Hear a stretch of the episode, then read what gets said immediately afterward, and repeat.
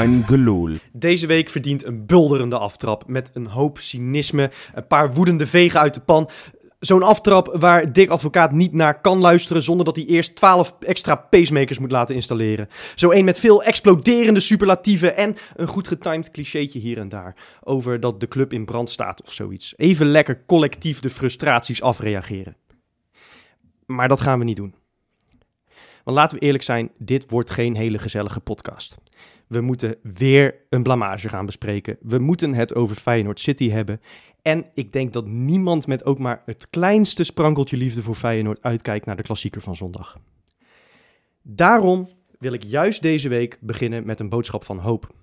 En dan niet hoop tussen aanhalingstekens, zoals we elk jaar voelen aan het einde van het seizoen. Nee, serieuze hoop. Want dat we 9 van de 10 seizoenen in maart al snakken naar het einde, heeft een aantal structurele onderliggende oorzaken. En hoe terecht we ook boos moeten zijn op advocaat en het bestuur dat die oude lapswans zijn gang laat gaan. Op de achtergrond zie ik voor het eerst sinds ik me kan heugen een club die druk bezig is om die structurele problemen aan te pakken. We hebben het alles uitgebreid gehad over hoe ridicuul het is dat een club als Feyenoord geen eigen herkenbare voetbalvisie heeft. Een vaste speelstijl voor de jeugd en het eerste, zodat je spelers ook gerichter kunt opleiden.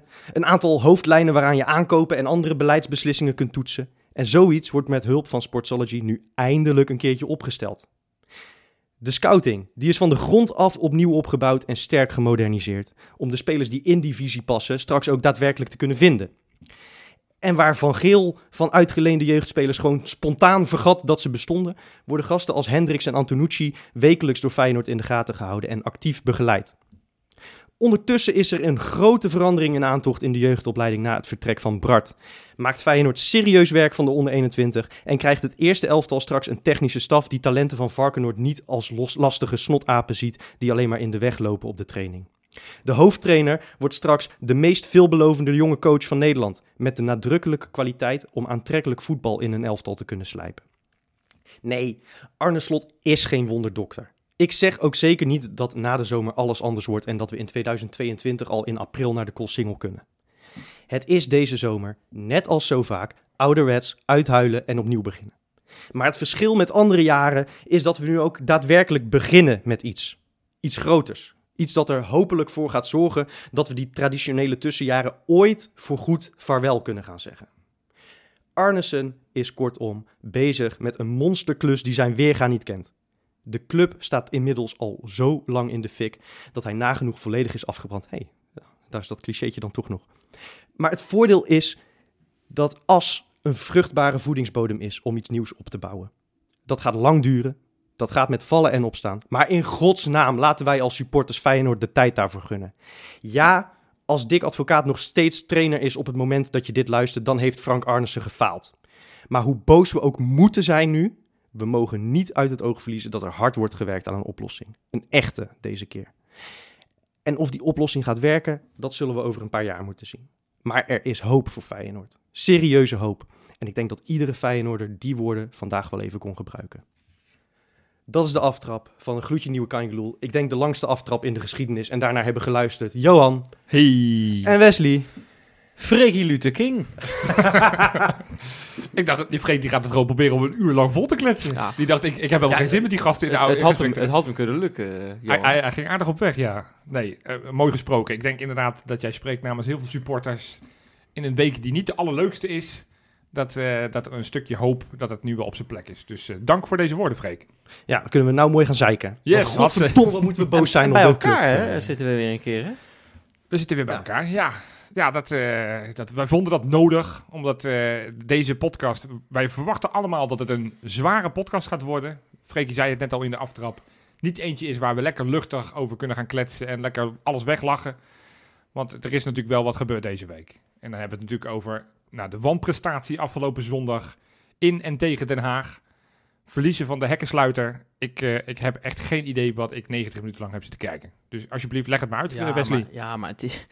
Johan, nogmaals, want ik zeg nogmaals, niet als een voetballer nu die altijd zijn, zijn standaard tekst met nogmaals begint, maar omdat ik het al het hele seizoen zeg, het is geen verrassing meer. Feyenoord, he- de ondergrens, ja, het is wel een verrassing dat de ondergrens blijkbaar steeds lager kan, Maar het is, het is toch al het hele seizoen dat je, zit te, dat je steeds afvraagt, waar zit ik naar te kijken?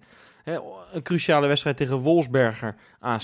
Nou, dat, die staan uh, Ja, maar dat, nu wel vijfde in Ja, Oostenrijk. we kunnen het hele riedeltje afgaan. Ik vind het echt wel wat anders dan, nogmaals... Maar dit is de- het ergste. dit is het dieptepunt van het seizoen. Een club Dat- die nog geen thuiswedstrijd had gewonnen dit seizoen. Waar we allemaal keihard om lachen van ha, ha, Ja. dat Den Haag, dat gekke Den Haag met al die 400.000 klopt. spelers die ze gehaald hebben. En als je die wedstrijd gewoon kijkt en je weet niet wie de vijfde staat en je weet niet wie de laatste staat. Is het negen minuten te kijken, ben je ervan overtuigd Nou. dat ADO Den Haag de ploeg is die hier bovenin staat en wij onderin staan. Toen het na een uur 3-1 stond, toen had ik eerder het idee dat het 7-1 voor ADO zou worden dan 3-3. Het was echt gênant wat, wat, daar, wat daar gebeurde. En, en het gekke is dat je natuurlijk nog heel goed begint. Met die goal van, eh van, van Bozeniek. Nou, een Ja. geweldige voorzet van, van Kukshoe. En wat is hem dat gegund ook? Dat voelde echt als wraak. Je zag, je zag hem ook wel juichen, hè? Zo, je zag ja. ook echt soort van dat dat echt uit zijn Ja. tenen kwam. Het was echt een waanzinnig goede goal. Want ik vond die voorzet van Kutju vond ik echt heel goed. Ja, goede aanval ging eraan vooraf. Ja, maar Ja. ook hoe, hoe die hem binnenkopt. Eh, ja, maar hij was misschien niet perfect gedekt, maar, maar er was heel veel overtuiging in, in, die- in die kopgoal. En volgens mij was ADO op dat moment gewoon rijp voor de slacht. Ja, Ja. Totdat Leroy Ver dacht van... eh, Nou Ja, maar je hebt eigenlijk gewoon een kwartier lang heb je kan, nou ja, je hebt, je hebt het overwicht gehad, het voetballende overwicht. ja, maar, daar om moeten nou, we het nou, eigenlijk niet over hebben Nee, maar tegen ADO Den Haag. nee, maar om nou te zeggen dat je nou heel veel kansen creëert tegen Nee, deze dat- amateur. Maar dat is al het hele seizoen het probleem. En dan zeker zonder Exact. Berghuis. Maar we hoeven... We, we kunnen de wedstrijd heel droog gaan analyseren. En we Ja. kunnen het gaan hebben over de persoonlijke fouten die zijn gemaakt. Maar eh, wat je hier zag, was gewoon een, een, een team van een trainer die al een half jaar geleden afscheid had moeten nemen. Nou, en die vraag wordt dan weer opgeworpen door de, de traditionele media. Wij hebben het er al best wel lang over. Eh, ik heb hem nog in het begin nog verdedigd. Nou, ik ben toch ook op een gegeven moment wel omgegaan. Omdat ik ook die frustratie die tussen het team en tussen de trainer eh, ja, is, dat kan je niet ontkennen. En, en dat, dat, dat hoor je tijdens iedere persconferentie. Dan, dan valt hij. Begon vrijdag al hè, op die persconferentie. Heel kinderachtig. even nog en een een steekje naar, de- naar Van Hooijdonk. naar Van Hooijdonk, En, even naar eh, Rijnmond, nog even een steekje van, ja. heb jij dit en dat gezegd? Wie denk je wel dat je bent? Ja, sorry hoor, met alle respect, Dick Advocaat. Maar Dick Maar ook- Advocaat had, had... eh, Hij had al eerder weg moeten zijn, want we, we hebben het... Nou, we zeggen net terecht inderdaad, de ondergrens is al een paar keer echt wel bereikt. Waar je een grens had moeten trekken. Maar eigenlijk was dat interview in NRC van de week had al killing moeten zijn. Waarin hij aangeeft dat het hem eigenlijk niet zoveel meer interesseert tussen de regels door. ja, en dat, dat, dat heeft hij ook geëtaleerd. En met hoe, hoe je. reageerde op Berghuis. Maar voor mij was het punt dat ik dacht van... Kijk, wij, zijn, wij zijn buitenstaanders. Wij kijken op basis van die 90 minuten lang die we elk weekend zien. En dan, ki- en dan kijken we of iets goed gaat of iets niet goed gaat. En dan is het heel, heel snel dat we wijzen naar de trainer. Dat is, dat is een reflex in het voetbal die je heel snel ziet. Ja. Maar ik, ik was ervan overtuigd dat deze groep er helemaal klaar is met deze man. Toen ik Tornstra zijn tweede gele kaart zag pakken. Nou ja, we hebben het een paar weken geleden nog over gehad. Een clubicoon. En, en hij stond tussen al die andere clubiconen, weet je wel, die Ja. nog nooit een rode kaart hebben Ja. gepakt. Ja, Nou, we, we spreken vier weken later en hij pakt zijn eerste rode kaart in zijn Maar, maar carrière. d- daar zat zoveel frustratie Ja. in het spel van Tornstra. Want even los van de- die rode kaart die, die er natuurlijk ridicuul Maar pakt. vond je die eerste gele kaart al niet Ja, dat ontzettend was ook dom? al. Maar Da- daar, sprak ook al frustratie ook bij, uit. ook bij die 3-1. eh, d- d- Er staan een aantal mensen, waaronder Diemers, waaronder Tornstra, waaronder Gertruida. Die lopen gewoon niet mee met El Kayati. Waarvan, waarvan ik echt het gevoel heb, ze zijn gewoon in protest. Ze, ze zijn er klaar mee. Ze hebben er geen zin Ja. meer. Dit is ja, een maar ik vind signaal. als dat zo is, hè, want, Ja. wordt, want Dick Ja, Advocaat maar zo speelden ze toch? Ja, Zo zag je, dat zag je toch? Maar, dat is, maar ik, voor mij is dat al wel vaker geweest, maar dit Ja. is absoluut het dieptepunt, laat ik het zo zeggen. Dick Advocaat gooit dan weer naar die wedstrijd een, een bommetje van, nou, laat, laat de spelers het dan maar zeggen. Nou, er wordt dan gezegd dat dan de, de, de, vrije dag, de vrije dag van die spelers is afgenomen. Ze gaan het bespreken en dan hoor je achteraf dat het helemaal niet waar is. Hij heeft gewoon met Frank Arnissen en de staf gezeten. De spelers zijn er nog niet aan te pas gekomen, hè. Die komen pas op dinsdag. nee, en dan En gaat dat- hij ook naar de... het- precies. Nou ja, en en, en, hij en zegt diezelfde niet wat hij- spelers, die gaan, die gaan... Want dat, die spelersgroep, er zit geen enkele leider in. Ja, behalve Berghuis. Maar voor de ben ik rest... niet eens. Nee, voor de rest genoeg- zijn er het echt gewoon- genoeg leiderschap. Ja, eh, die Spaans spreken misschien. Eh, Voor de rest, eh, Nou, het, is- nee, het zijn allemaal makkelijke lammetjes. Toornstra, die hebben dat toch ook wel Ver- in zich. Berghuis. Ja, Toornstra, die, die vind ik, die mogen niks komen. Die mogen, nou, Toornstra misschien een beetje, maar Ver toch niet. Die moet het eerst maar eens op het veld laten zien dat hij, voordat hij zijn mond open trekt. Nou ja, dat ben ik met je eens, want Ver was echt een grove schande en niet voor het eerst dit seizoen. Nee, die speelde echt, die Dat speelde was- echt echt- echt die gaf gênant. een, een, een, een fijne assist op de eerste tegengoal. Ja, het- maar dat, oh. maar dat, dat eh, advocaat dan na de wedstrijd begint over het salaris van zijn, van zijn spelers, dat is zo'n zwaktebod ook weer. Maar, zo, maar we zouden langzamerhand een rubriek in het leven kunnen brengen met de ridicuulheid van Dick Advocaat. Kijk, we zijn nog maar een paar wedstrijden, zolang hij niet zelf opstapt of dat hij eruit geknikkerd wordt. Nee, maar Ook, ook dat gelul, wat, wat hij volgens mij op de, vlak voor de wedstrijd had, dat hij had van ja, Hè, kijk ons eens van, eh, vorig jaar stonden we op zes punten van AZ. En kijk, Ja. nu, is, nu staan we op Ik- zes ik- punten ik van zag- AZ. En dan denk ik, ja, Ik zag leuk, op, maar je eh, vergeet nummer 1. Je staat 84.000 punten zag- achter op nummer 1. Ik zag op Twitter een goede reactie daarop. Van vorig seizoen stonden we zes punten voor op Willem II en dit seizoen 30. Dus fantastisch seizoen, Dick. ja, Nee, Ja, maar het is, ja. Ja. het is natuurlijk... dat staat er nergens op, man. Die, wat die allemaal, hij komt er allemaal mee weg. Nou, maar dat, eh, er zijn heel veel mensen die hebben heel lang zijn ze blijven zeggen. Ja, maar Dick Advocaat heeft Feyenoord toch weer aan het voetballen gekregen vorig seizoen. En dat klopt, hè? Klopt. Want tot vorig seizoen, tot die corona in, hè, tot, tot die pauze kwam, liepen we allemaal weg met Dick Advocaat. Iedereen, die hele absoluut. kuip. En, en terecht, want het, het voetbal was niet eens zozeer geweldig, er was gewoon resultaat. En dat was op dat moment brood En er was spirit, want je, je zag dat die Ja. gasten door het vuur gingen Maar voor precies, maar dat, wa- dat hebben we ook al vaak genoeg geanalyseerd. Dat was de hele kracht van dat halfjaar Dick Advocaat. Ja. Is dat hij al die spelers in zichzelf liet geloven. Continu vertelde, ja, maar deze jongens kunnen wel voetballen. En eh, oké, het gaat nog niet makkelijk, maar op deze manier gaan we veel wedstrijden winnen. En Ja, maar er- er- er er er werd gejaagd. En dit seizoen i- is Dick Advocaat alleen maar bezig geweest met het tegenovergestelde. Met het breken van vertrouwen, met het weghalen van automatisme, met het doen van rare Maar er is toch vanaf, vanaf, vanaf, vanaf speelronde 1, nou ik, ik ga zelfs nog een stapje terug. Na, eigenlijk na die winst van die trofee op Dortmund, die we nog gepakt hebben. hè. Want we hebben gewoon nog een Traditions. Ja, ja. Absoluut. Nou, wel de grootste prijs van allemaal. Ja, Het- Ja. ja, ja, het schijnt dat ze nog ja. steeds een prijzenkast aan het bouwen zijn Nou, die van- erin te die kunnen van- zetten. die van hebben Mas- stukken gezaagd, volgens Maar, mij. maar die van Maspalomas, die was ook een keer groot, Ja, hè? ja, Een paar jaar ja, geleden. ja. Dat was ook een, eh, cruiseschip die ze naar binnen moesten harken. Nee, maar er is, er is letterlijk nog geen enkele wedstrijd heel erg goed gevoetbald. Op, op misschien een wedstrijd tegen PSV en tegen Ajax na. Maar dan heb je het over en- helften. en- helften, want dan is het, Ja, is Nee, precies. 90 Dan heb je het inderdaad over helften. En, en soms dan zie je in de eerste helft, dan is het goed. De tweede helft slecht of andersom. Er is echt geen pijn op te trekken. Dus het voetballende gedeelte is genoeg op aan te merken. Ja. En dan zegt hij, nu na ADO zegt hij, ja, dit heb ik nog niet gezien dit seizoen. Ja, daar, daar kan ik dan Ja. niet bij. Nee, daar kan nee, ik nee, niet bij, want het is gewoon echt niet waar. Het is al is hele seizoen dik, zo dik advocaat. Ik, ik weet niet, ik weet niet eh, eh, kijk, die man die heeft geld zat volgens mij, maar ik kan me niet voorstellen dat hij geen spiegels in zijn huis heeft hangen. Want eh, dit, hij heeft zo, zo gewoon totaal gebrek aan zelfreflectie. Het gaat Ja. nooit over wat hij bijdraagt aan het falen. Het gaat alleen maar over wat hij eventueel goed doet. Nee, eh, eens. Maar goed, volgens mij is dat een kritiek wat nu langzaam... en- Hij haalt nu, en haalt het nu is- weer kritiek op, op, intern op de, op, op de organisatie. En haalt weer kritiek op Kukshu. Die dan misschien weer meer bezig was met, met contracten Ja, maar het is- deze week. het is- hè, het is er echt heel- naar buiten gekomen. En, AC en het is heel makkelijk ook om als trainer van, van 88 of wat is hij, 71 of weet ik het allemaal, iets daartussenin, 73, om, om, om dan eh, eh, een ventje van 20 dat waarschijnlijk verkocht moet worden om de club nog een beetje overeind te houden, om die dan als zondebok aan te wijzen. Ja, sowieso, als je En kijkt... het was, hij is gewoon aan het pesten geweest. Ook dat hij drie spitsen erin zet die Ja, elkaar alleen maar in de weg lopen. Eh, Dat Freek. zijn die gasten die hij al het hele seizoen vertelt dat hij er geen, Maar geen Freek, drol als hij van daar wat gelooft van dat hij vindt. kunnen voetballen. En hij, hij, hij gooit ze nu gewoon allemaal tegelijk erin en zegt, nou zoek het dan maar uit. Nee, maar Freek, heb je ze. Als hij, Dat er wat, als hij er echt wat van vindt. En hij vindt dat hij die jongens aan moet pakken. Dan moet hij dat tegen die jongens zeggen. Maar hij communiceert niet met die gasten. Nee. Hij heeft twee mensen met wie hij communiceert. Eh, dat is Steven Berghuis. En ik geloof uh, Leroy Ver of, of Toornstra. Een van die twee. Nou, en zelfs dan heb ik nog eh, dat het idee het, dat dat, Dat dat, via het. Loopt. Nee, maar dat is Ja. het. Hij, hij, en dan zie je soms filmpjes naar buiten komen. En dan zie je zo'n haps om zijn nek vliegen. Dat was een paar weken geleden. Ik dacht, nou, hij ligt, ligt goed in de groep. Maar de afgelopen weken is gebleken dat het absoluut niet waar is. De sfeer is Hij, hij, praat niet met zijn spelers. Ja, maar hoe moeten ze dan begrijpen hoe ze een tactisch plan moeten uitvoeren? Ik bedoel, dit is een generatie. Voetballers, vroeger wisten ze het wel. Nu is dat gewoon niet zo. Dat is gewoon duidelijk. Dat is bekend. Dat is niet alleen in het voetbal zo. Dat is op de hele Maar arbeidsmarkt voetballen is toch ook veel tactischer Er zijn überhaupt geworden Nee, maar er zijn afgelopen 50 complimenten nodig. Er is feedback nodig. Ja, sorry hoor. Maar deze meneer advocaat, van, van, eh, die, die in 1973 misschien relevant was.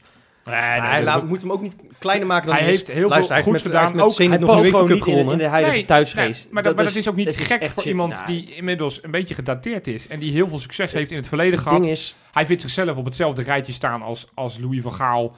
En hij heeft Johan veel Cruijff. gewonnen in Nou, zijn carrière. hè? dat denk ik maar van- hij, ik heeft, hij heeft geloof- niet zo geïnnoveerd natuurlijk. Ik- Ja, maar met die arrogantie kan je niet Feyenoord eh, kapot maken. nee, want ik dat vind doet hij op momenteel. ik Maar, vind wel, maar ik, wil, hij even- heeft- ik, wil de visie, ik wil de vizier ook richten, want nou ja, wij zitten vandaag natuurlijk de hele dag de F5 op, F12, van, joh, is er al een bericht? Eh, je weet het, maandag nemen we de podcast op, dus waarschijnlijk dikke kans als ik straks op die uitknop druk van dat die van toch weggaat. dat ineens Ja, er een bericht is van hij heeft eh, zijn contract opgezegd. Ik, ik wil ook wel, want, want ook dat is wel een, een geluid wat we nu steeds meer horen, van ook wel het vizier richten op Frank Arnissen. Ja, absoluut. Want ik heb de man hoog zitten. Ja, Je hoort hem aftrap, niet, hè? Ja, aftrap. Dat was denk ik ook een stuk lovend over dat hij, hoeveel, hoeveel dingen die hij positief in gang gezet heeft. Ja. Maar ik vind het onbegrijpelijk. En zeker met het belang van het halen van Europees voetbal. Want nu zijn we. Nou, we gaan play-offs spelen. Ik bedoel, dat is nu wel een zekerheidje. Nou ja, ja. Maar, maar, maar in deze vorm gaan we niet winnen van FC Groningen, gaan we niet winnen van FC Utrecht, gaan we niet winnen van Heracles of weet ik wat daar nog op die onderste plek komt. Sparta kan nog. Dus wij moeten, over drie wedstrijden moeten wij in vorm zijn. Moeten wij in ieder geval een elftal hebben staan dat erin gelooft en dat wil vechten. Dat gaat met Dick Advocaat niet lukken. Dus Nee. waarom zij met z'n tweeën hand in hand nu besloten hebben om het met z'n tweeën tot het eind van het seizoen uit te zingen? Het, het is ik snap natuurlijk het ook, niet. het is natuurlijk ook een wurggreep. Kijk, het is zo... Arnissen moet hem onder druk zetten om, om de eer aan zichzelf te houden. Want uiteindelijk gaat het belang van Feyenoord, zoals jij terecht zegt, gaat boven de afscheidstournee van Dick. Eh, Het, het moet Arnissen geen hol interesseren of Dick Advocaat zijn carrière eindigt met een ontslag of niet. Echt niet. Nee, nee. Eventueel gaat het om een afkoopsom. Maar, maar zelfs, dat- dat- zelfs Stam had, had het Nee, besef Freek- dat hij daarvan af Nee, zat. maar, Freek, maar zelfs Freek, dat stukje hij zegt- hij betekent zegt- dat je de laatste paar maanden nog betaalt. Want hij Ja. heeft nog een contract. Nou, dat, ja, dat precies. kunnen ze leiden. En En maar dan, Freek, of, of Johan, hij zegt dat hij, dat, dat, dat hij het beste met Feyenoord voor heeft. Dus in het belang van Feyenoord wil hij handelen, wil hij zijn beslissing maken. Dat heeft ja, hij maar dat zegt hij voor de camera. Dat zegt hij, bijvoorbeeld dat zegt hij droog voor de camera. Ja. Maar ja, het beste voor Feyenoord is op dit moment een andere trainer dan Dick Advocaat. Ja, ik vond het, ik vond het in het begin heel erg dat het die kant op draaide.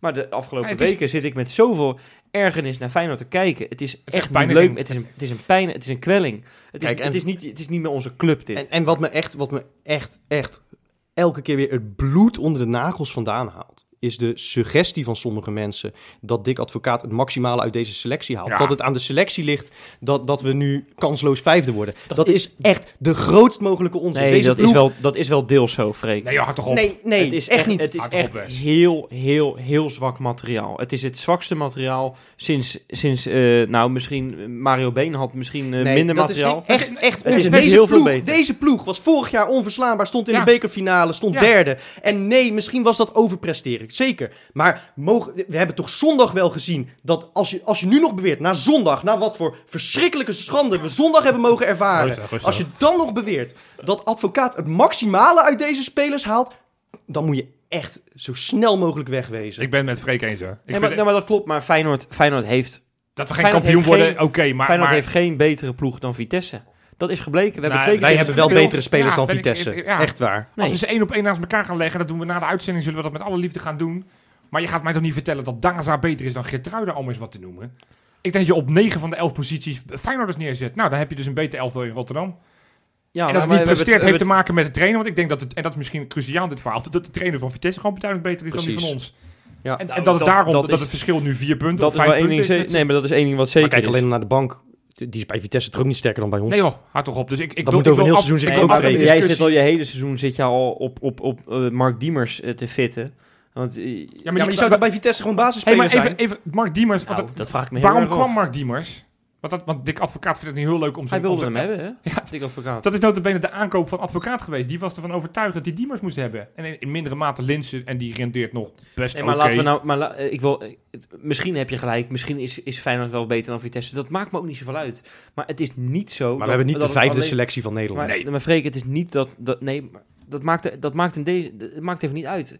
Kijk, Feyenoord moet gewoon ieder jaar om het kampioenschap meedoen. Zo groot is Feyenoord gewoon, vind ik. Of, of misschien tweede worden of zo. Ja, weet ik maar we weten dat dat niet realistisch Nee, maar- is nu. Nee, dat is nu niet realistisch. Maar Feyenoord is afgegleden in een paar jaar tijd eno- enorm hard. Weet je wel, eh, het gaat niet alleen maar om Dick Advocaat die slecht is. Hè?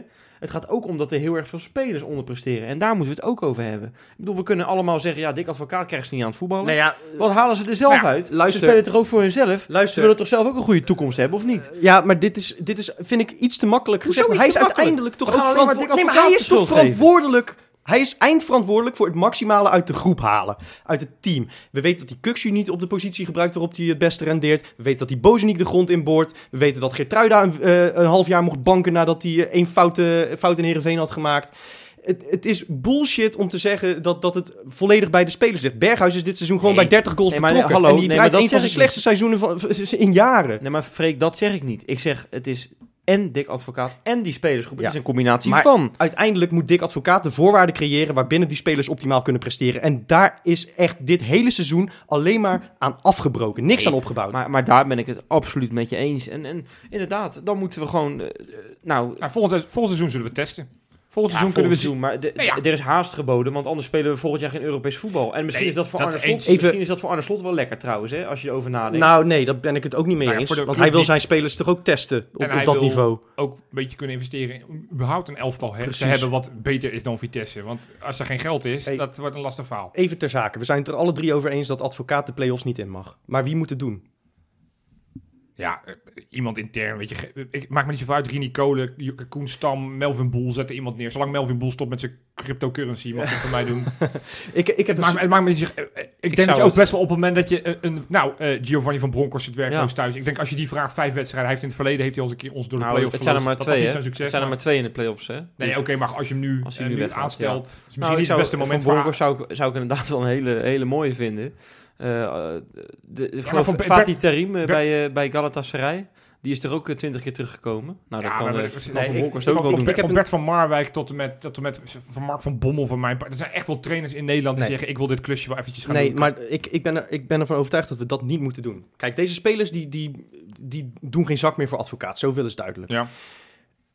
Je, je moet zorgen dat daar iemand komt. En, en deze spelers zijn ook niet gemotiveerd voor de play-offs. Want daarvoor zijn ze geen speler van Feyenoord geworden. Diemers misschien, die is blij. Nou ja, die was bij Fortuna blij als hij niet play-offs hoefde te spelen. Het zou wel natuurlijk. mooi zijn hè, dat als Maar- straks de laatste, la- laatste wedstrijd van het seizoen is geweest... dat Diemer staat te juichen op het veld en denkt... yes, play-offs gehaald. Ja. Dat die echt denkt... Dit is... Europa in, wow! maar nou goed, maar, maar, zonder, zonder hem dan weer het pispaaltje te maken. Ja. Maar, maar dat is het structurele probleem van Feyenoord... waarom we altijd die play-offs verliezen... is omdat Utrecht daar wat te winnen heeft... en Feyenoord kan daar alleen maar in verliezen. Ik- dat is een ja, verschrikkelijke... Ja. maar dat is zo. Ik dat voel, is ik een, voel een welke hoek je ingaat. Je gaat tegen voor een, eh, een, een, een degradatiecoach voor je aanstellen. Nee, Oh. nee, je moet een, een coach aanstellen... tegenover wie die spelers zich nu willen bewijzen. En dan kun je zeggen, we vliegen slot eerder in. Dat lijkt me misschien niet helemaal verstandig. Ah, De vraag of hij het wil. Ja. Precies. Weet je wie het moet doen? Puzic. Die wordt volgend jaar assistent. Die kan nu eventjes die rol oppakken. Dat is een, een, een trainer voor wie ze volgend jaar door het vuur moeten gaan. Eh, die heeft ervaring inderdaad eh, bij Twente als hoofdcoach. Inderdaad in, in nou. noodsituaties onder hoge druk. En, en als het dan mislukt, dan straalt het niet op slot af. ja, vind ik geen slecht idee. Je, je kijkt nou naar mij alsof ik nu eventjes ook iemand uit de hoge hoed moet Ja. toveren. Nee, ik zou, dat, ik zou dat echt niet weten. Er zijn... Ik, ik hoop nog steeds dat er een, een heel gek scenario is dat Vitesse alles verliest en dat Feyenoord alles Ah ja, toch vanaf nu. Dat gaat echt, dat gaat echt niet gebeuren. Maar dan, maar, gaat niet gebeuren. ja, En maar wij we gaan het straks nog over zondag hebben. Ja, maar Ja, ik, weet gaan, het. wij gaan niet negen punten pakken. Ik weet het, nou ja, maar ja, ze zeggen wel eens, dat is een beetje zo'n soort cliché van zelfs Mourinho krijgt deze ploeg niet aan, de- aan de praat. Nee, maar ja, die is wel vrij, hè? Ja, Die maar, is wel vrij. maar Oké, met kiezen we Mourinho- die. Met Mourinho weet je zeker dat je afbraakvoetbal blijft spelen. Nou Natuurlijk. ja, vijf wedstrijden vind ik niet zo erg. Ja. Maar Johan, eh, zijn er spelers van Feyenoord die nog wel aan het voetballen zijn gekomen deze week? Of eh, is het allemaal prut? Bakens in de vette. Ja, het, het, het, was Bovenweekje, geen- Het was Bovenweekje een- boven- ja, ik had nu heel graag hier de, Volgens de, de Horlepiep willen dansen, maar het, het, het is... Nou, het is eh, niet helemaal bovenweekje, hoor. Nee, ik Nee, heb, maar daar ik heb een aantal. Goed, op. ik heb Ja. een mooie top 3 gemaakt zoals jullie van mij gewend zijn. We beginnen in, eh, in België, want daar zijn ze inmiddels gestart met de kampioensronde, zoals het daar zo mooi heet. Punten gehalveerd, ja, ik, ik zou daar echt niet aan moeten denken. Ik denk dat het de doodsangst is voor elke Feyenoord dat je acht punten boven Ajax staat. en Dat je ineens nog drie wedstrijden extra moet spelen. en Dat je ineens je Maar punten gehalveerd Dit, ziet dit is ook weer het bewijs dat je niet met die Belgen in zee moet Nee, met zo'n rare nee, benenliga, nee, want die kunnen helemaal niks. Nee, nou, in ieder geval, Club Brugge had een voorsprong van 16 punten naar de reguliere competitie. Nou, dat zijn er dus nu nog acht geworden. Moeten dus nog een competitie spelen tegen Anderlecht, Genk en Antwerpen. Afgelopen weekend moesten ze ze tegen Anderlecht. En het ging eigenlijk bijna mis. In de slotfase kwam Anderlecht op 1-2. Nou, dat, is, dat zal je zien, daar gaat je voorsprong. Die hebben het hele seizoen niks gewonnen trouwens, hè? Dat Anderlecht. Nou ja, je staat bij de beste vier. Dus dat zal maar ik geloof mee. dat ze 24 punten voor stonden, Club Brugge. Er st- stond een aardig puntje voor hem. Eh, maar in ieder geval, waar, het was de aanvoerder, hè, onze Ruud Vormer, die op het einde nog een balletje gaf aan Bas Dost. Hè, om toch maar weer een Feyenoord Dat was de te tweede assist van de dag trouwens. Dat, dat zei hij, dat is niet waar. dat Dat stond wel op livescore. Ja, maar dat is niet waar, want die eerste was toch echt een assist van eh, iemand anders. Oh, Eh, dus dat... nou ja, Johan Brinkel boven dan. uiteraard. dus, maar in ieder geval, dus hij gaf een assistie. Het werd uiteindelijk 2-2. Belangrijk, ze blijven acht punten voor op de nummer 2 met nog vijf wedstrijden te gaan. Twaalfde assist van Vormer, best netjes. Op nummertje 2, een vraag aan jullie. Zouden jullie wat voelen voor de Cup van Zuid-Holland?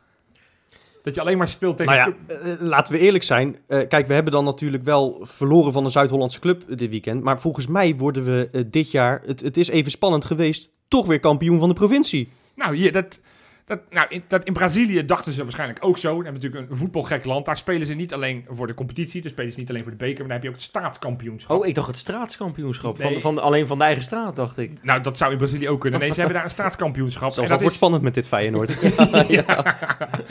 ja, dat is ook van de basketballers van, de, van, van Nou, Feyenoord. Zit eh, daar LMO of zo? ja. Of eh, Overmaas? Heb je ook nog? Hè? Dat is wel spannend hoor. Ja. Maar goed, in ieder geval Brazilië is er dus een grote prijs. Ook in de wat kleinere staten. Een kleinere staat zoals Alagoas. Kennen jullie natuurlijk, hè? Nee, dat in het, uiteraard. in, het, eh, in het oosten van het, eh, van het land. Eh toch nog 3 miljoen inwoners. Dus hè, het is zijn geen, geen Nee, kleine... is geen het is, het is, geen- het is Drenthe. Nee, nee, nee. En de twee grootste clubs uit die staat zijn Club de Regatas Brasil en Centro Sportivo Alagoano. het is mooi dat je daar eventjes voor je Maar je ik vind het wel een beetje raar dat je nou even mondwater ging zitten gorgelen tijdens je bakens. Ja, precies. Nou ja, die moesten in ieder geval tegen elkaar spelen voor dat staatskampioenschap van Alagoas.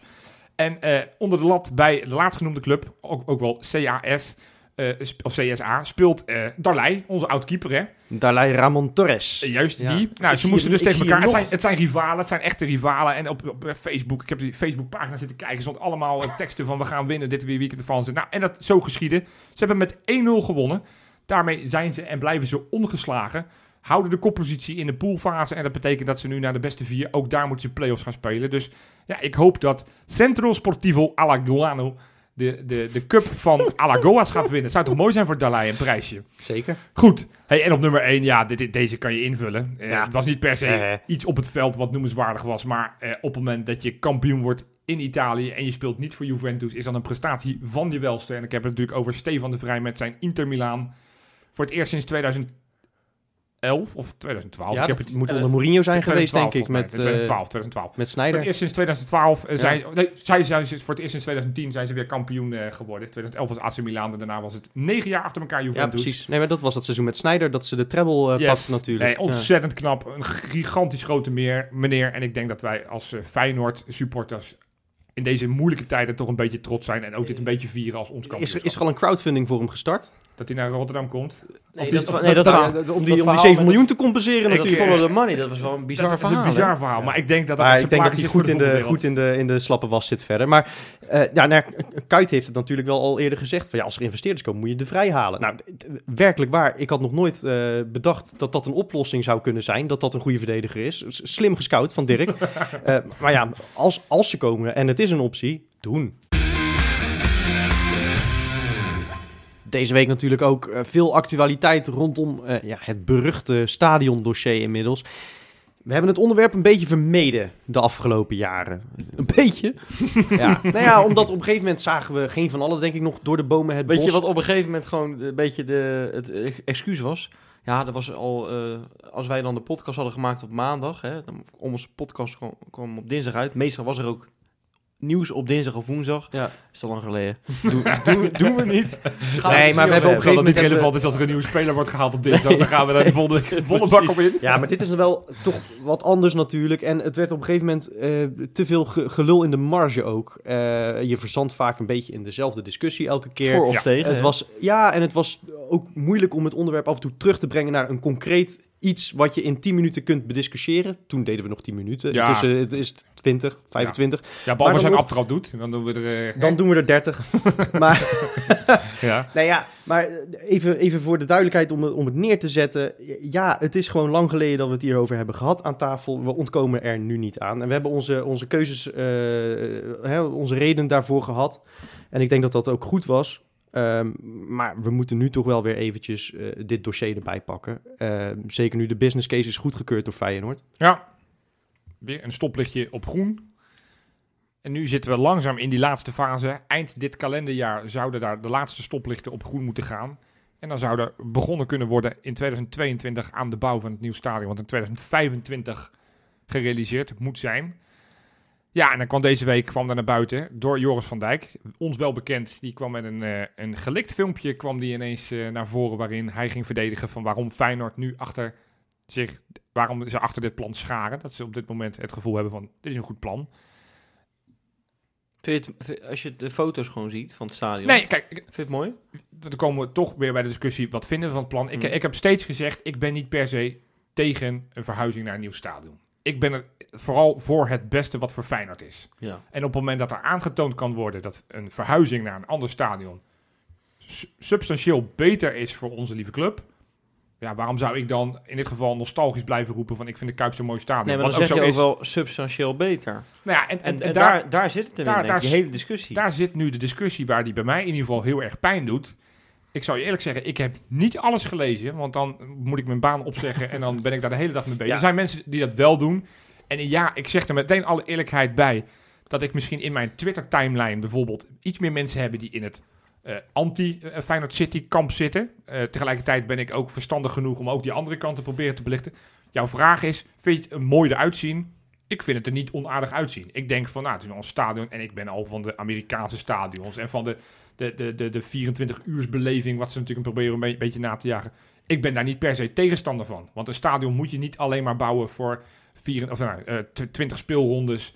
Eh, Dat is, eh, nee, dat is niet rendabel. dat Eh, is niet kun je rendabel. tegenwoordig Dus- niet meer doen. eh, dus, dus ik snap echt wel dat op het moment dat je iets nieuws wil, iets anders wil, dat je Mm. probeert te kijken van hoe kunnen we dat stadion beter neerzetten. Dat je meer concerten weer terug kan halen naar Rotterdam. Dat je er meer geld uit kan halen aan de, nou, de continue verhuur van, van, van boksen en van geruimtes. Dus ik ben niet tegen de bouw van stadion. En ik vind het ook echt wel heel vind je het mooi? Ik, nou, ik vind dat wat het in het, in het, dat zo in het water liggen, ik vind dat best ik, wel ik moet hebben. eerlijk zeggen, ik vind het ook wel mooi. Gewoon als ik gewoon, als ik gewoon de, de foto's zie en, en ik, ik tuurlijk, dat dak bijvoorbeeld, hè, dat, dat is net de, de arena. dat is precies hetzelfde. Zeker dat van de ik, binnenkant, ja. dat vind ik dan wel wat minder. Maar voor de rest vind ik het, als ik het zo zie liggen, dan denk ik, nou, van de buitenkant ook, Ik- vind vind het best aardig. Ik vind het dus weinig uitstralen zelf. Maar ja, dat vind ik eerlijk gezegd, nou ja, ik wil niet zeggen niet het belangrijkste, want het is natuurlijk wel heel belangrijk wa- wat je stadion uitstraalt. Maar ik, ik vind het typisch zo'n ontwerp dat, dat op... ehm, Hij is ook vier keer veranderd, geloof ik. Hè? ja, nou ja, ze hebben er heel veel uit moeten bezuinigen natuurlijk. Maar Ja.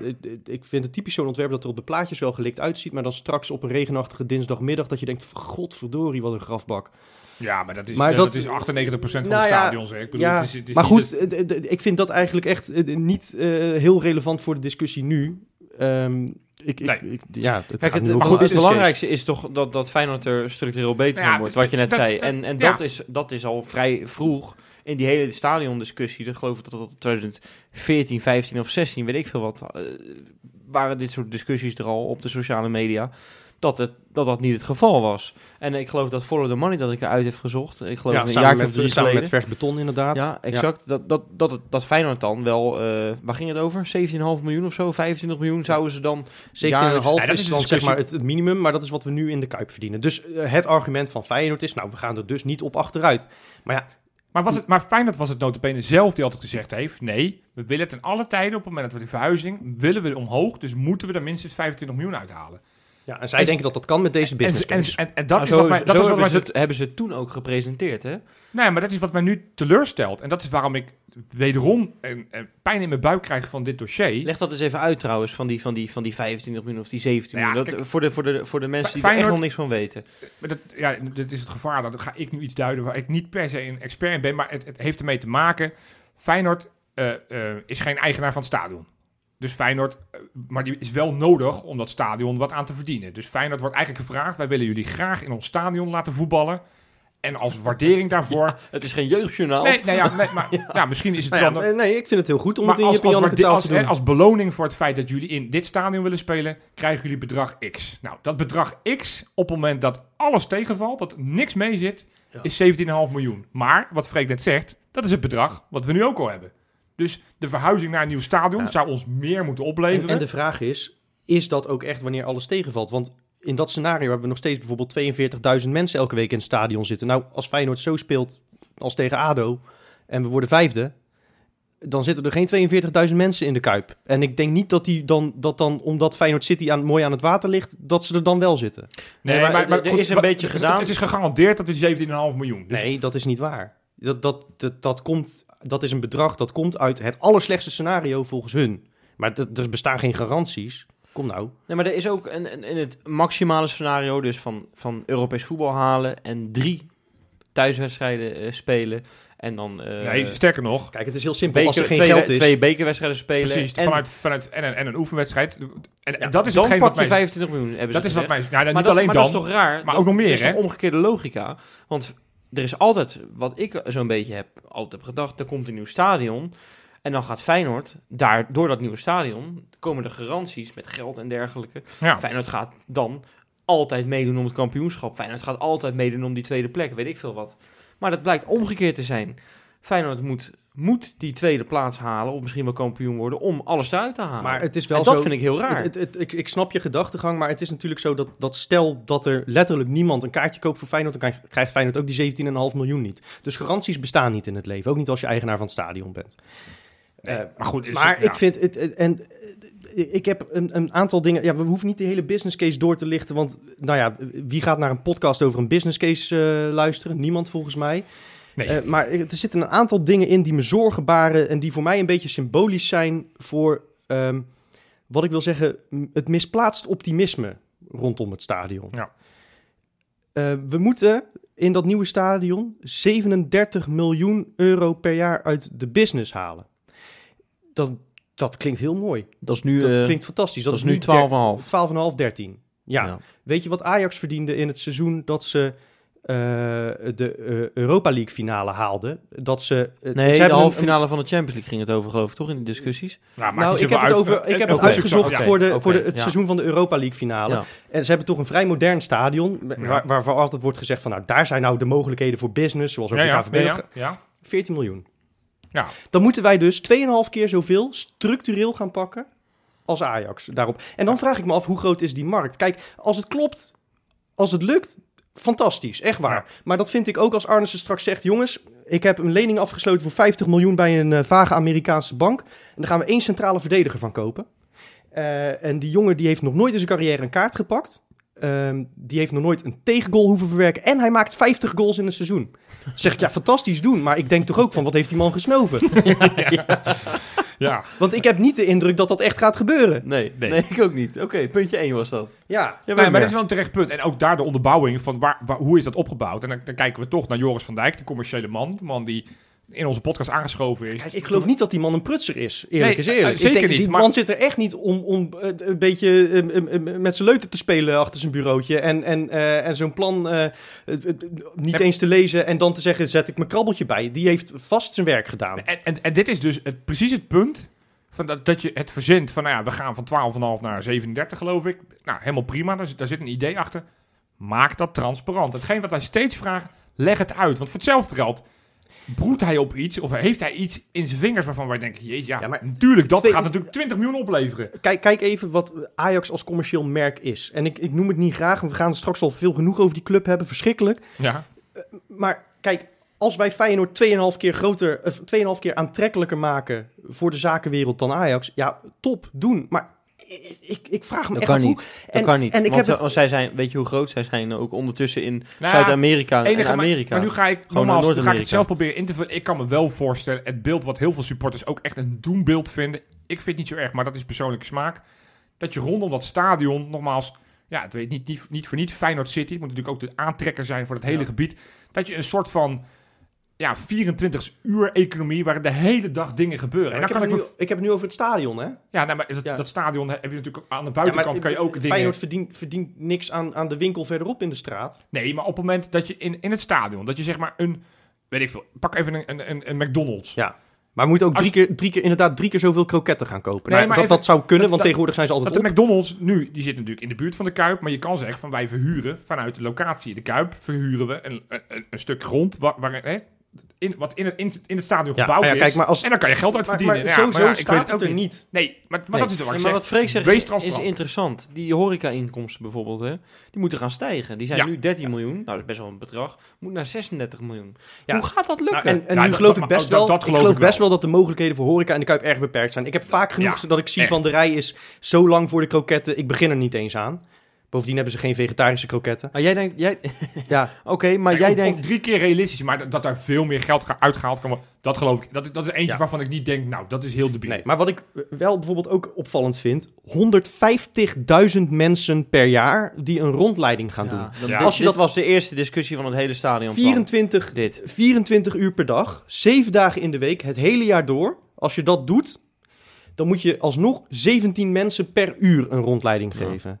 Dit kan dus niet. Dit is, Dat is als je, als je dat terugbrengt naar, naar 24, of naar, naar, naar 7 dagen in de week, eh, alle 365 dagen van het jaar. En je denkt van nou, oké, we zijn alleen open tussen, tussen 9 en 6. Wat, Wat? dan moet je, zijn. Ja. Precies, dan, dan moet, je, moet je alsnog dus gewoon een stuk of 50 man per uur. nee, maar dit, elke dit- keer. Dit, kan elke niet. dag. Dit kan niet. Ik hoeveel, heb, hoeveel tourguides gaan we, gaan we straks er is er nu één en die Nou man ja. is geloof ik, die man is geloof ik twee- 92. En een hartstikke aardige man. Misschien moet er verteld worden dat hij straks 24 uur per dag toertjes moet gaan doen. Ja. Nee, maar dit kan niet. Dit kan niet. Nee, eh, dit- ik- En hoe lang ben bij- duurt zo'n bij- rondleiding? En En, wij, zijn bij, wij zijn bij Liverpool geweest, hè? eh, Ja. een paar jaar geleden. Hebben Ja. we ook zo'n zo'n zo'n tour gedaan. Toen Ja. we bij eh, die we- wedstrijd tegen Manchester United hadden, een paar uur later. En nou, dat was, dat was best wel leuk, maar dat, die hebben er ook niet heel erg veel op een dag, hoor. Die, de- daar staat, daar Dat staat- weet, ja, nee, maar- ik denk dat die er maar eentje, dan per, eentje per uur hebben, maximaal. Misschien van 30 mensen. ik, That- ik that's hoop it. het, ik hoop het. Maar Dat is Liverpool, hè? Hey, Ja. maar, maar moeten ons nog niet Wie gaan vergelijken met Liverpool. Dat, dat, Nee, maar als- daarom. nou, dus, Daarom. dus, dus, ja, maar ook daarvan denk ik van, ja, waar is dat op gebaseerd? Anders dan hoop of... Als je dit getalletje hier invult in de formule, dan komt er onderaan de streep die 25 Juist, miljoen uit. juist. Daar maak ik me zorgen om. Nou ja, maar, maar dat is het gevoel wat ik dus heb. Dat er alles moet meezitten om die 25 miljoen Nou ja, te, te krijgen. En, en, en dat vind niet ik dus, alleen, maar dat ze dus... Ik krijg het gevoel hierdoor... En ik, nogmaals, gevoel, want ik heb niet alle onderbouwingen en zo. Nee. Die hebben wij niet. Nee, Punt. die krijgen wij niet. Maar je hebt het gevoel dat ze zijn begonnen met... Feyenoord wil 25 miljoen. Wat moet er gebeuren om dat voor elkaar te krijgen? En dan hebben gezegd, dit is onze business case. Ja. Wat, Zonder te kijken of dat dat- realistisch Ik vind het is. wel mooi hè, dat, dat er is een supporter op, eh, op Twitter, Bob Dijkgraaf, is een redelijk bekende supporter wel. Hè. Ja, Veel mensen boeken op, geschreven. op, ja. ja. op Twitter ook wel bekend.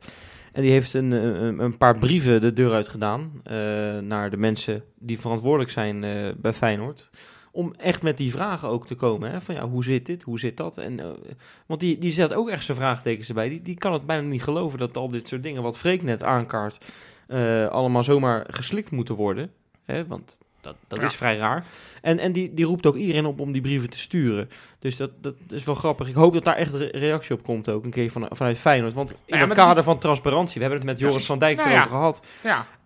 Dat En, is dus en- wat ik en hij heeft, hij heeft, overigens daar, hij heeft daar, ja, hij heeft daar een soort, toch een soort van toezegging gedaan dat die transparantie er ook wel... Ja, maar als je dan hebt komt. over transparantie en Joris van Dijk, hij stelt in dat filmpje bijvoorbeeld ook de vraag van, nou, die stelt hij aan zichzelf van eh, bijvoorbeeld eh, eh, eh, met dat supporters home, die vraag werpt hij op en die beantwoordt hij niet. Nee, dat, Ja, Dat, dat is dan wel een en, gebrek aan dus transparantie. precies, precies Want waarom... daar hebben jullie het vorige week over gehad natuurlijk, Ja. over dat supporters home. Ja, maar dat is dus precies waarom heel veel supporters... die misschien niet per se in het anti-Feyenoord City-kamp zitten...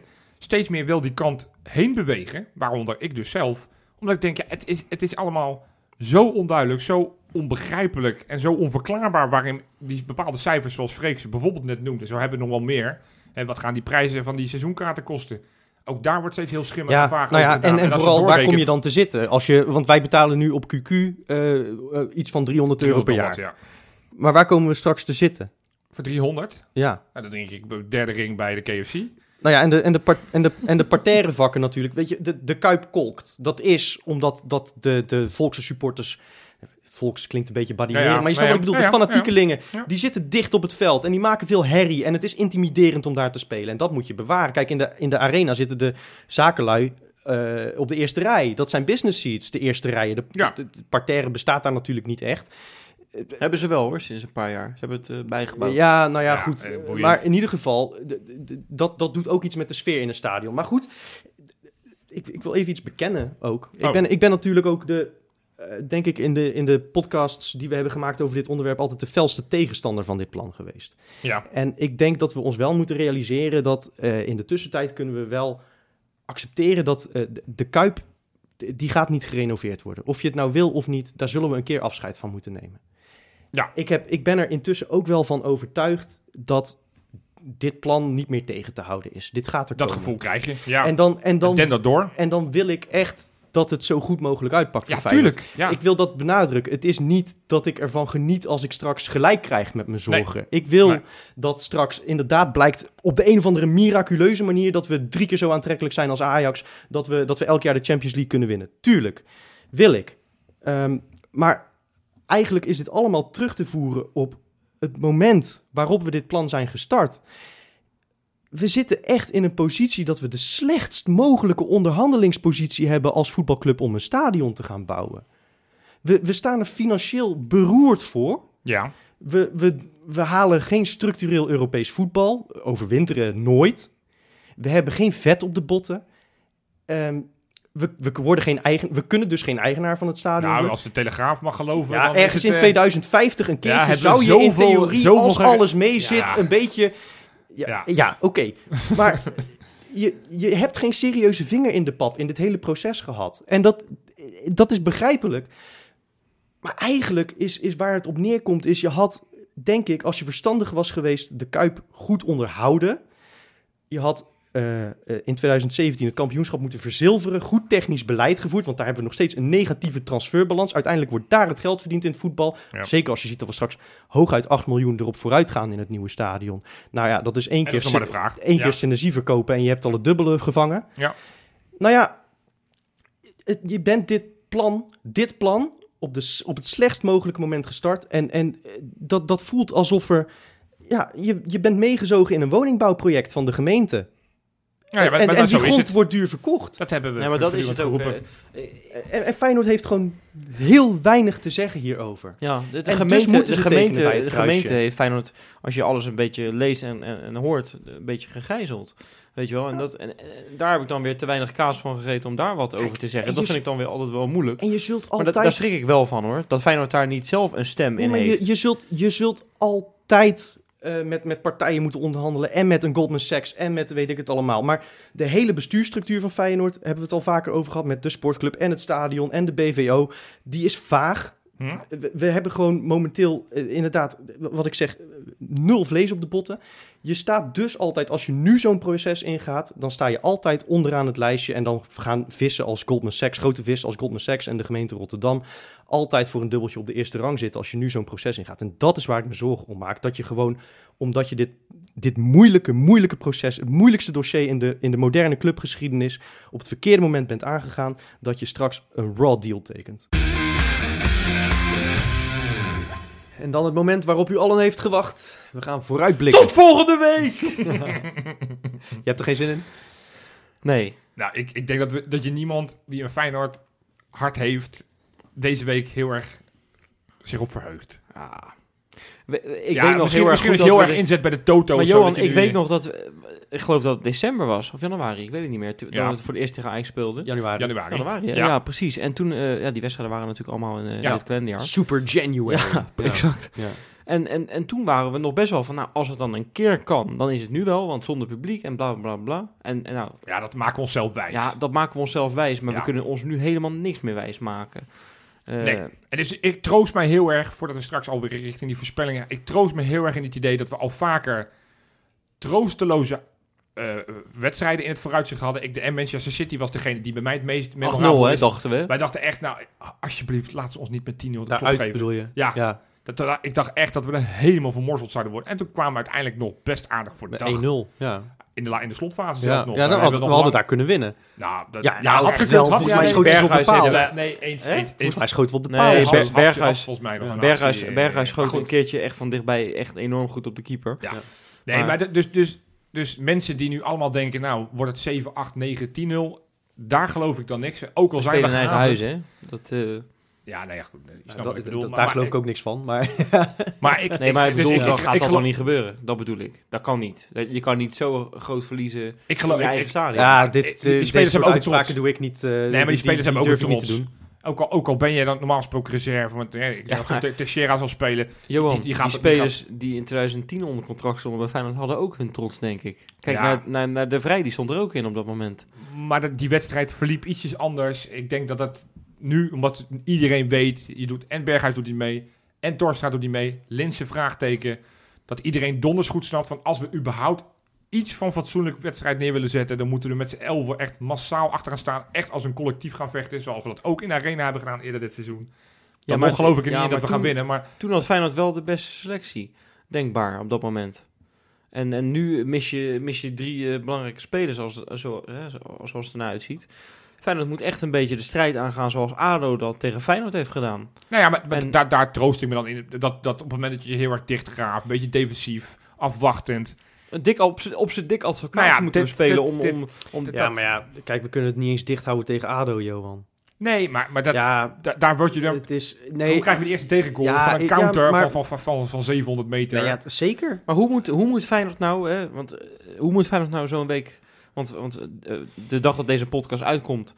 Dan gaat Feyenoord weer beginnen met trainen. Hoe moet Feyenoord deze week überhaupt trainen? Nou ja, moeten ze die zonder dik partijtjes- advocaat. ja, Ja, maar ik geloof er echt die niks conclusie- van. Nee, maar, ja, maar luister, ik geloof er niks Gaat van. hij weer zijn punt maken? Nee, maar ik geloof er niks van dat ze, dat ze straks voor advocaat dat stapje extra gaan zetten. En ja, ze hebben natuurlijk hun eergevoel. Maar En daarom heb ik een oplossing. Is- is- Ik heb een oplossing. Ik heb een oplossing. Ik heb een oplossing. Nee, maar, nee, maar eerst even mijn vraag. Ja, nee, ja. eh, Hoe moeten ze deze week gaan trainen? Ja, kom op, Wes. Gaan ze aanvallend? Het is niet dat ze voor het eerst Nee, maar- teleurgesteld zijn. Nee, nee, maar ik bedoel voor die wedstrijd. Ja, maar dat... Moeten ze die wedstrijd toch een beetje je- aanvallend ingaan? je hoeft Moeten ze die wedstrijd helemaal ingraven? Wat, wat is de Nou, bedoeling? tegen, tegen Ajax moet je niet lekker aanvallend gaan spelen, want dan krijg je Nou ja, de ene counter naar de andere om. Hoezo? En, Je hebt gezien toen Feyenoord aanvallend ging spelen in de arena, wat dat, wat dat ja, maar toen zaten heeft. nog iets beter in ons veld. Toen hadden we iets meer spelers met kwaliteit op het veld staan. Nu ga je toch met een aantal spelers niet mee mogen doen.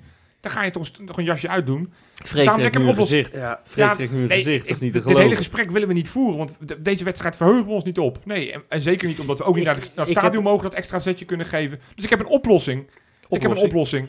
Want Ja, ach, die oplossing die je al in de, in de appgroep hebt geopperd. nee, nee, iets anders. Althans, weet ik niet. Met die Ik- corona-gevallen. Nee, dat, dat, was, dat was flauw. Daar Oh, moeten we geen grapje over maken, want die zal maar corona krijgen. Nee, want dat was een grap die ik op Twitter ook voorbij is gekomen. Van nu, nu faken dat je massaal corona Ja, hebt. Maar ja, ja, dan, dan, de- dan en moet je wel over drie weken spelen. en, heb en je voor de, en voor de reglementaire 3-0 gaan en zo. Flikker op. We zijn wel Feyenoord. En ja, het gaat echt bagger natuurlijk. Maar we gaan...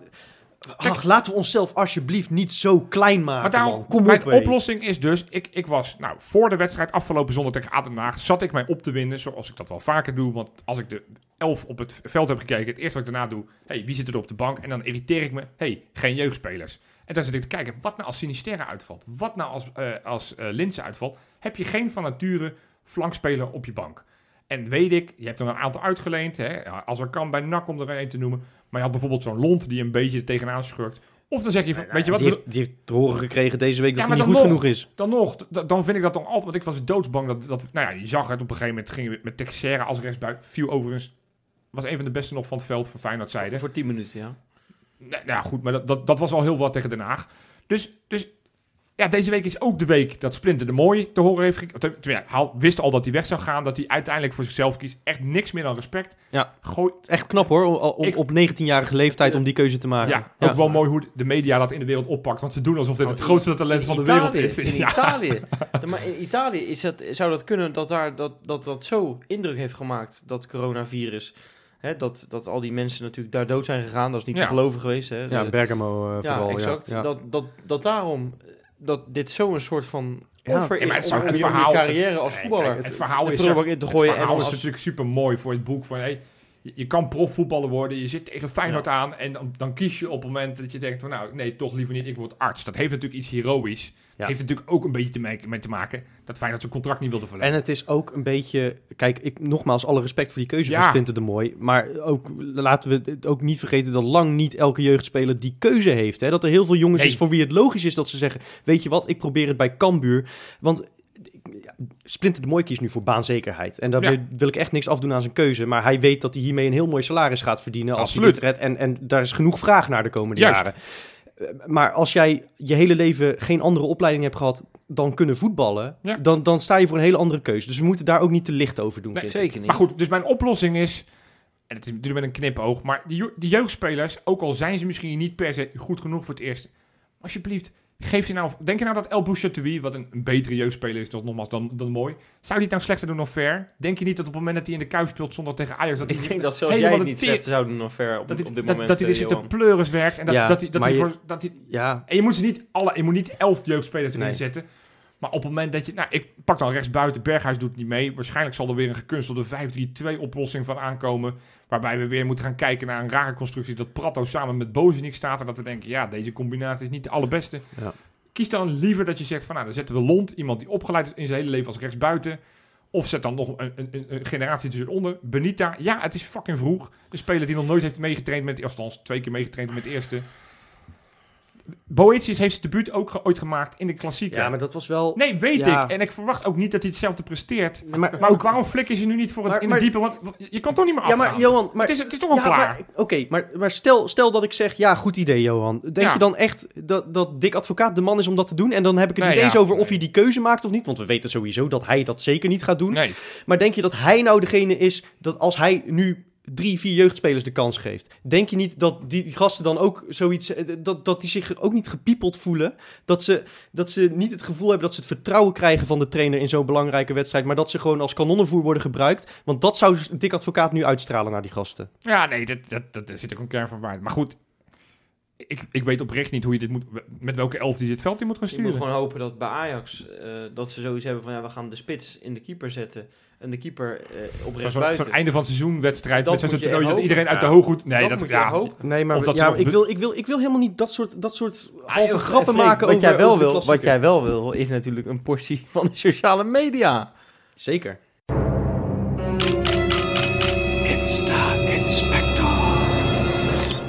Ja, jongens, want ik moet jullie weer een beetje opvrolijken. Want Ja. in deze moeilijke tijden, ja. hè, we hebben het al zo moeilijk. Ja, Johan, ik zie jou eh, de, de tranen eh, ja, het is... eh, biggelen over je wangen bijna, dat is niet te geloven. Ja, ja. Maar ja, je- dit vind jij heel erg leuk. Dit Ja? is een beetje Insta meets Bakens, is Oh. dit. Want Stefan de Vrij, jazeker, Die zit erin, ja. die zit erin. En waarom zit hij erin? Hij is kampioen geworden in Italië. Nee, maar dat zeker. Oh, maar ja? een paar dagen daarvoor, voordat Oh. hij kampioen werd, toen was hij al een beetje in die kampioensmood. Ja. Ja, ik wist helemaal niet dat hij dit kon. Eh, maar toen is hij achter een vleugel gaan zitten. Is hij piano gaan spelen als een gek. Ja. Nou, eh, en hij is ook geblondeerd trouwens, zijn haar. Dat wist, ook, wist ik ook niet. Maar Oh. het staat hem eh, Weet behoorlijk je goed. zeker dat het een foto van Stefan de Vrij is dan? Niet Nou, het- Het, het is staat- Sint-Juste die, eh, die weer geblondeerde koep het heeft. staat op zijn eigen Die kan ook goed Instagram. piano spelen, Dus die kan ook goed piano spelen. Ja, daarom. Dus je hebt straks het Nederlands elftal als, als, als ze alle twee meegaan. Nou ja, Dan ze, ze spelen ze allebei op de vleugel. Ja, knap. Ja, ik had een bewondering voor de vrij. Maar Hij is weer terug, hoor, Freekie. Ja, Hij is weer terug. Hij kan weer lachen. Nou, heb je nog wat meer het moois? Heb ik nog meer moois? Nou, Johan, u vraagt, wij draaien. Dennis van der Ree. Ja, ik had nog nooit van hem gehoord. Ik weet zeker, Freek, jij ook niet. Nou ja, van voetbalmanager. Want hij Ja, heeft natuurlijk ja. een, een, een- een- Ja. ja, een bescheiden carrière wel gehad. Heeft hij, heeft hij bij Cambuur gespeeld? Kan dat kloppen? Ja. Zie, ken ik hem dus echt. Jazeker. Nou, je bent verschrikkelijk goed. ja. Maar ehm, die heeft op een gegeven moment een tweetje en ik zie dat geretweet worden.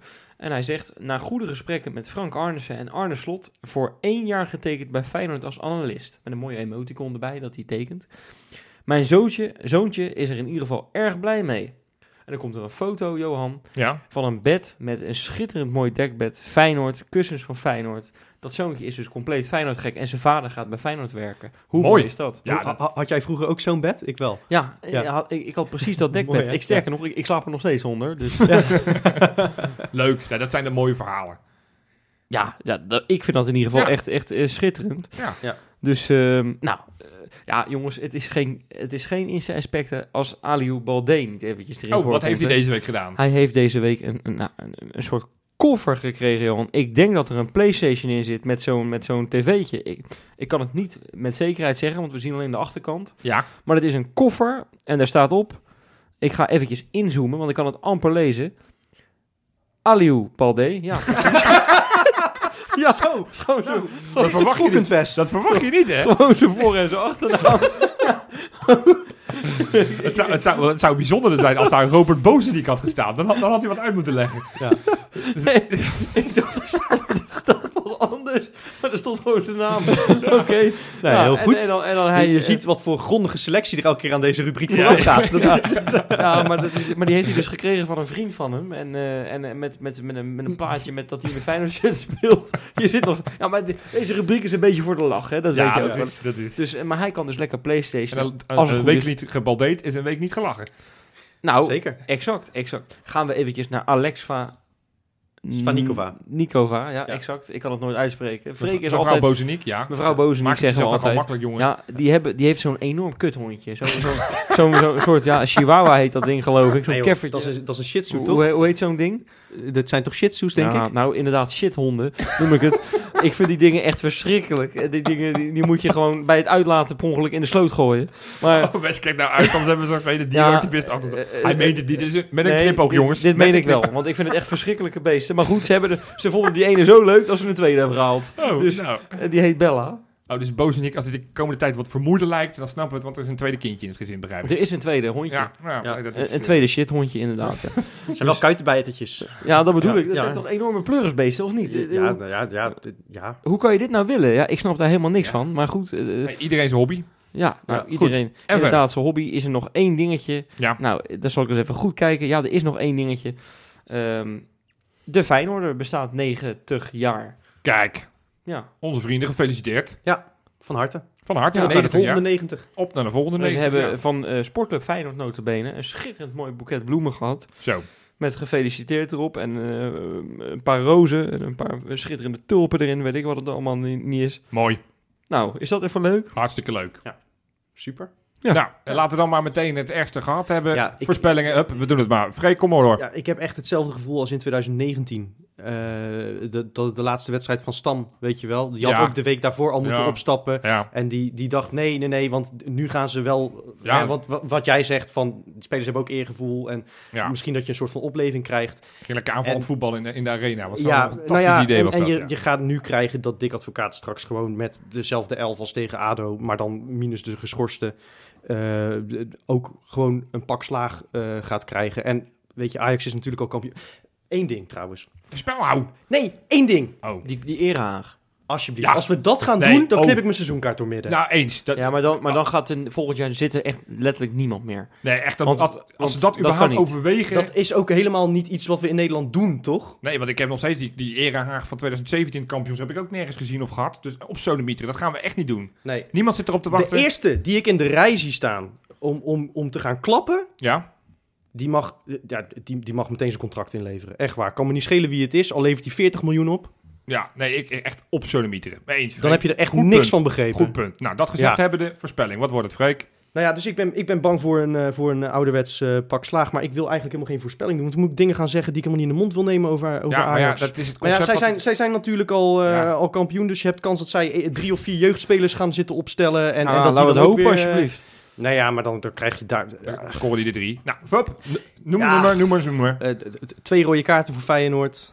Ehm, en het wordt eh, 0-2. Oh, nou, ik dacht er kon wat, maar nee, met- want dan twee rode uiteindelijk... kaarten zij, zij, zij, zij maken gewoon twee goals of vinden ze het netjes. Nou, best, had ze zij. gaan, eh, ja. Ja, ik, ik ga dat niet doen.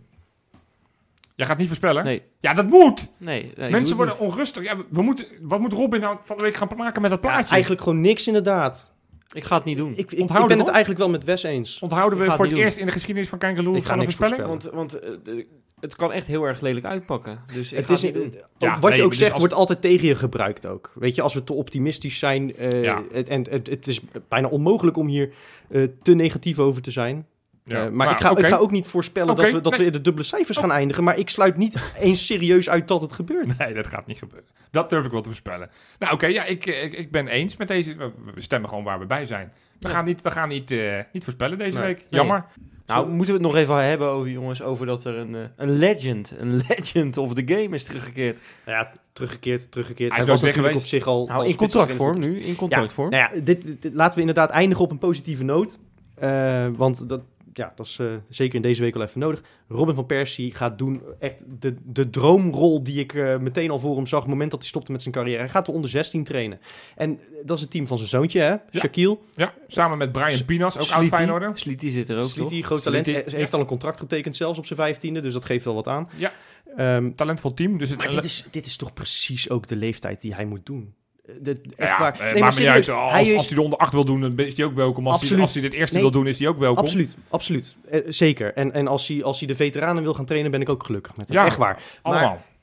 Maar dit is precies waar hij van zoveel meerwaarde gaat zijn. Want deze gasten, die komen nu in een leeftijd dat ze voor het eerst te maken gaan krijgen met de verleidingen van de buitenwereld. Met vriendinnetjes, met Instagram, met uitgaan, met blowen, weet ik het allemaal. En eh, Van Persie is één, nog altijd een legende, een voorbeeld voor Ja, die Het gasten. zijn allemaal, ze hebben hem allemaal zien spelen, hè? Ik Eh, bedoel, Twee, was zelf een ontzettend moeilijke jongen op die leeftijd. Weet precies met welke uitdagingen zij Ja. te maken gaan krijgen. En kan dat allemaal op de juiste manier. Ik, ik, heb, ik heb daar echt heel veel vertrouwen in. Volgens mij is dit perfect voor hem om eh, echt gewoon de ideale rol. Iets, Ja, iets nee, anders, ik- iets, ik kan niks beters voor hem verzinnen dan dit. Echt niet.